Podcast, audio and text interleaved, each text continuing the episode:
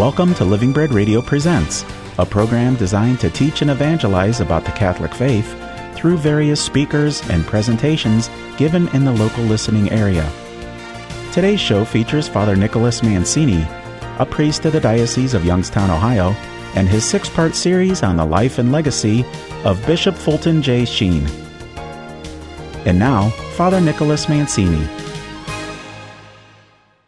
Welcome once again, folks, to Archbishop Fulton J. Sheen, his treasure of clay, his autobiography, and the beauty of this servant of God whom we are discussing.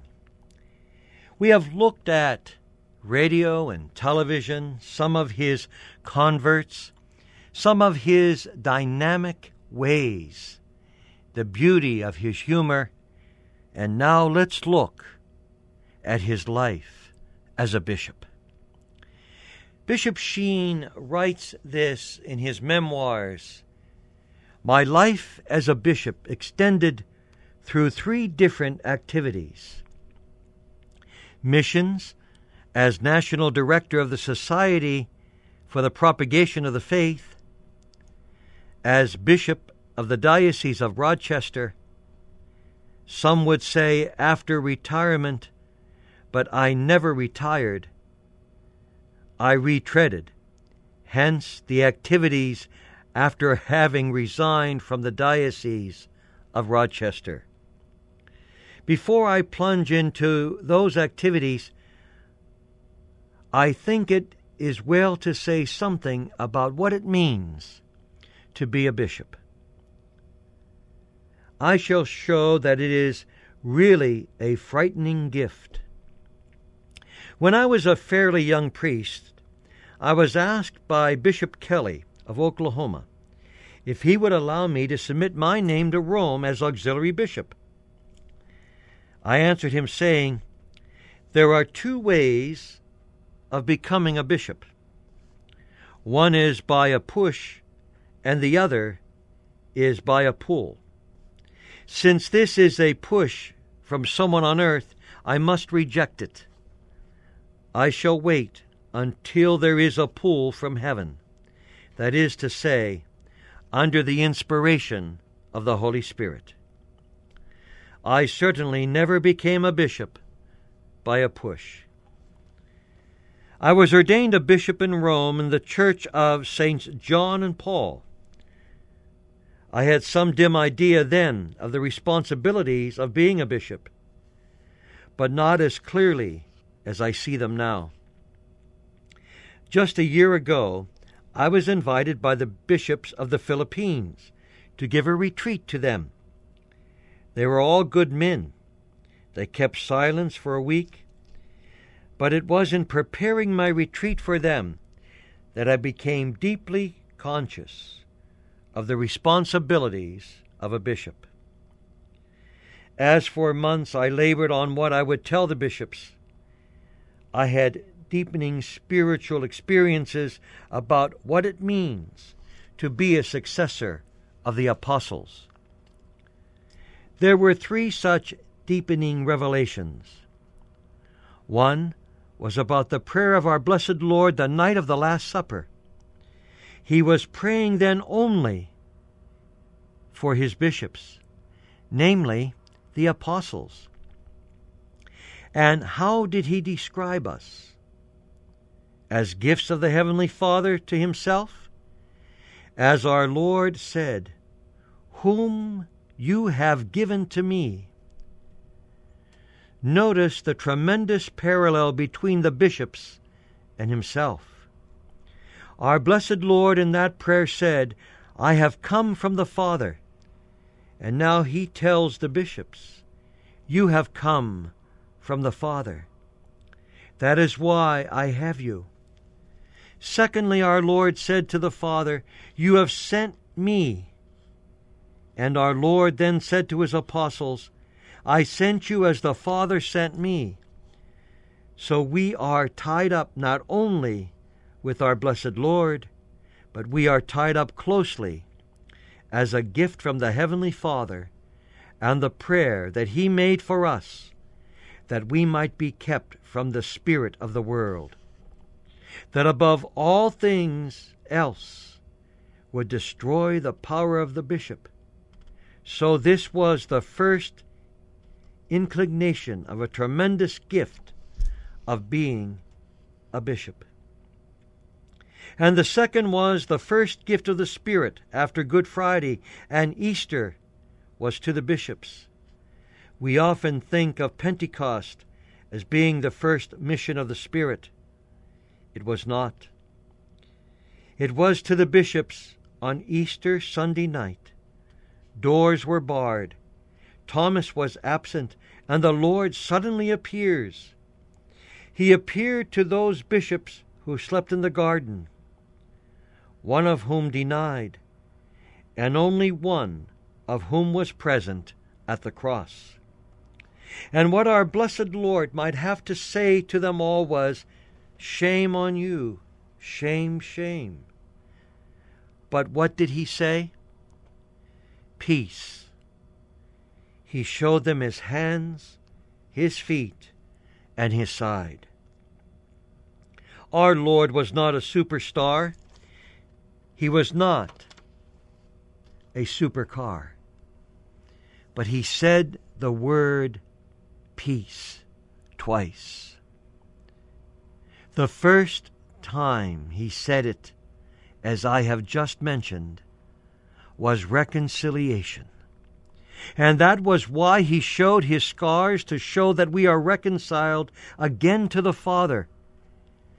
Now he says peace again to the bishops. This was not a mission of reconciliation, but a mission of service.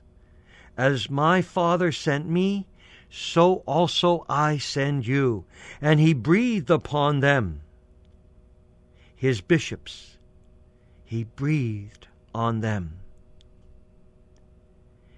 In the Greek or in the Septuagint version of the Bible, there is only one other time when the word breathed is used, and that is in Genesis, when he created the first man and breathed into his nostrils the breath of life. This is the second breathing. It is on the apostles, on the bishops. The first breathing made Adam. The second breathing was the new creation, the church. But there was also another instance of the power that is communicated to bishops, the power which really should frighten us, and that is revealed in the book of Revelation. John the Evangelist was on the island of Patmos, exiled there because of his faith, and he writes the book of Revelation, which opens up the story of bishops see the continuity of the church, at the very beginning we find there are seven bishops in seven different churches of Asia, where they represent a kind of chronological sequence of bishops throughout history, whether they represent a simultaneous state of bishops at any age of the church, we do not know. But St. John wrote the letter to the seven bishops of these churches. They were the guardian angels of the churches. That is why the bishops were described in those days. And here is the way the Holy Spirit thinks of us. After this supernatural revelation of the fact that we are in the mind of the Heavenly Father, and then the first breathing of the Spirit is upon us, then lo and behold, look what we become. Of these seven churches, the first one was Ephesus. What did the Holy Spirit say of that? Zealous, orthodox, and great organizer, but there is no love. Smyrna, the bishop is humble, dedicated to his flock, persecuted and approved. Pergamum, the bishop is timid in the face of evil, compromising. Theocrica, the bishop is good, but he fails to do anything about teachers of false religion. How modern this sounds! Sardis, the bishop is a pretender. He deceives himself.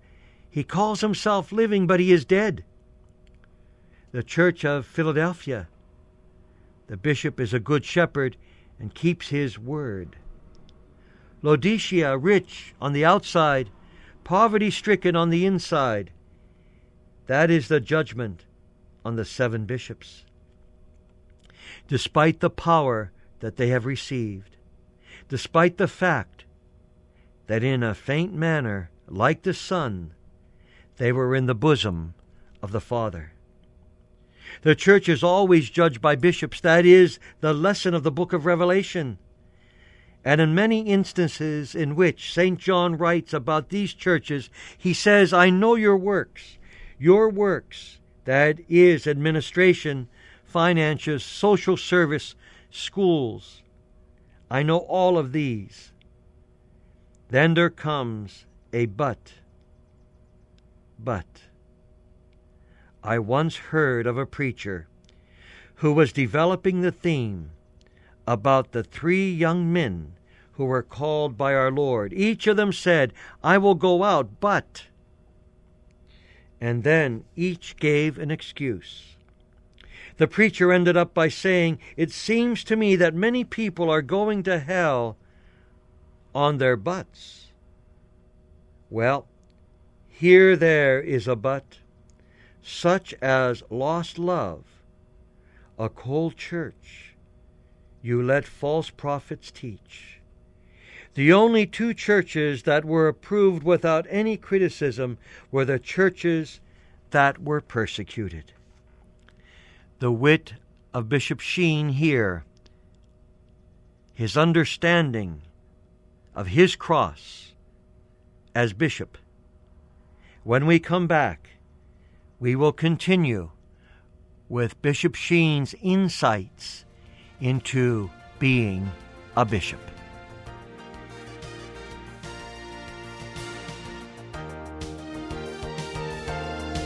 We'll return to Living Bread Radio Presents after a short break. This is Monsignor John Kozar, National Director of the Pontifical Mission Societies in the United States. For most of us, war is something we only read about. For Father John Thompson, war was something he lived through for 25 years in two African countries, Liberia and neighboring Sierra Leone. God was with me throughout, he recalls. And through that service, Father Thompson says he always tried his best to reach out to others, sharing with them God's abiding, sustaining love. Surrounded by distractions and difficulties in our everyday lives, we may lose sight of our greatest calling to love one another. It's a lesson from the missions. Brought to you by the Pontifical Mission Societies. To learn more about becoming a missionary right where you are, visit our website at onefamilyinmission.org. Remember, if you're baptized, you're a missionary. Through prayer and sacrifice, in word and witness, we're all part of this one family in mission.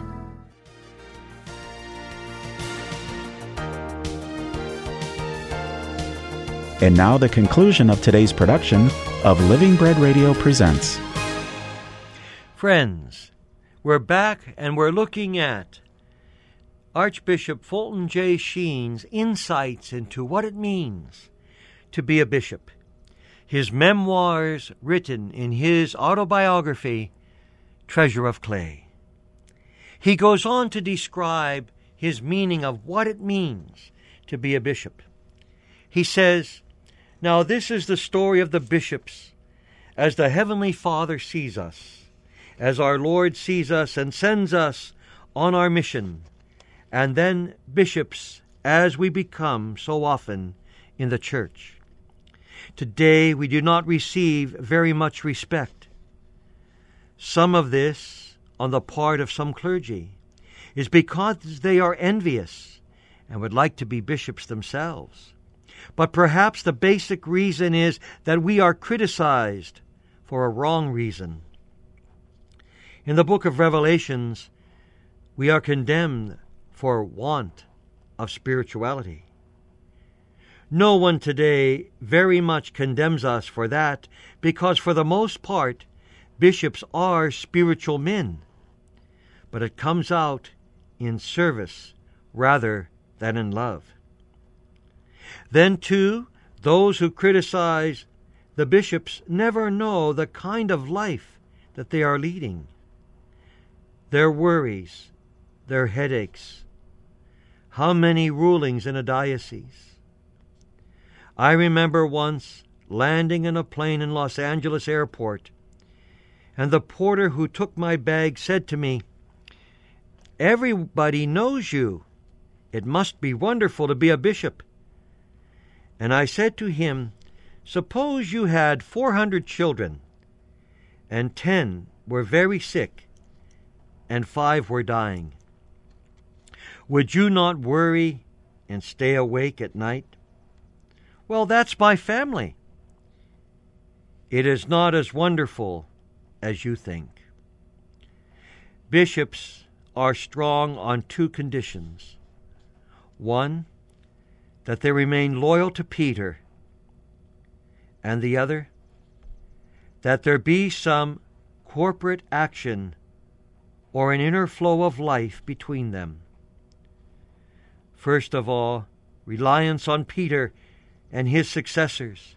Our blessed Lord, in the 22nd chapter of Luke, said that the devil had asked to sift the apostles as wheat. There is no indication that our blessed Lord denied that there would be a demonic trial or testing. But the Lord gave an answer to the demonic in this sense.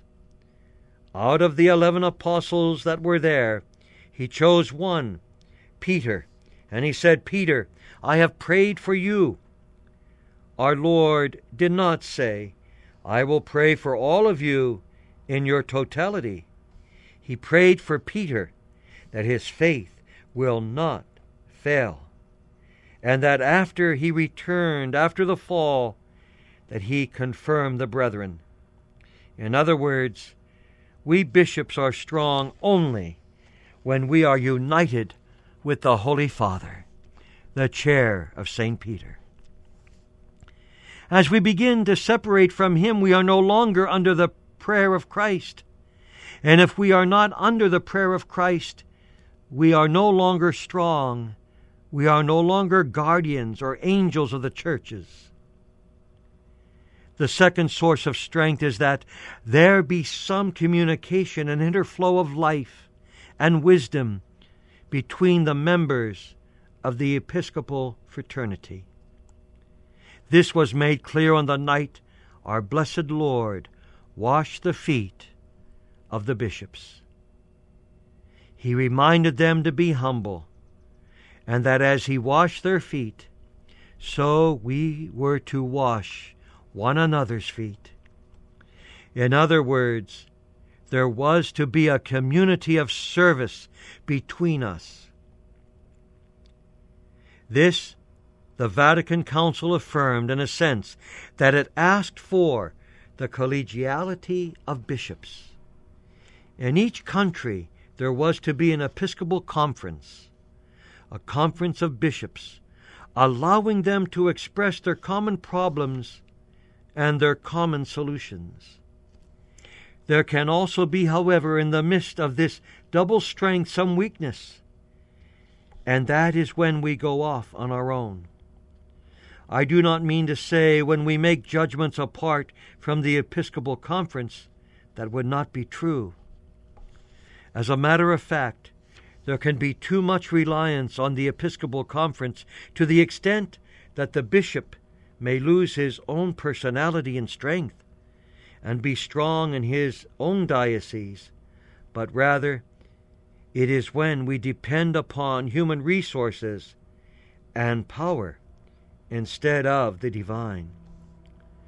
The Sunday after Easter, there were seven men in a boat. They went out on their own. They were not sent, and they labored all night and took nothing. the Lord appeared on the shore. Not recognizing him at once, he asked that they cast their net on the other side. Now they were under divine direction. Now they were powerful. Therefore, whenever you find a bishop in isolation from the spirit of the church, relying upon the human rather than the divine, upon human knowledge rather than the inspiration of the Spirit, then there is weakness.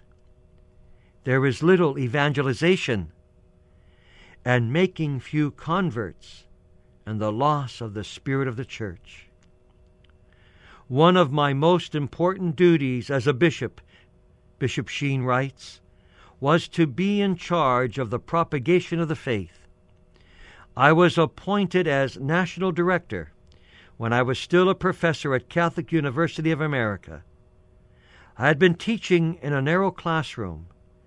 Now the doors were thrown open, and I was invited to evangelize the world. It was a vocation very much after my own taste, because I loved evangelizing and making converts. All during my teaching career, I would go to New York and Boston almost every weekend and instruct converts and preach. Even before I was appointed, my love for the missions was directed primarily to our domestic missions. I built several small churches in Alabama. One summer I traveled in a trailer with a priest who later on became a bishop, Bishop Durick. Through the states talking on corners and in cornfields to anyone who would listen. On one occasion, I received a letter from a Negro woman in Carolina. I went down to the village, gave a mission on the steps of the public school, and afterwards built a church on the main street. It was in the diocese of Bishop McGinnis. It was about a year after I was named director that I was named a bishop. Hence, I have always identified the missions with my bishopric. Bishop Sheen certainly gives us an insight into what it means to be a bishop, what the apostles had to learn, and what he himself was given as a bishop to take up the cross in the name of Jesus.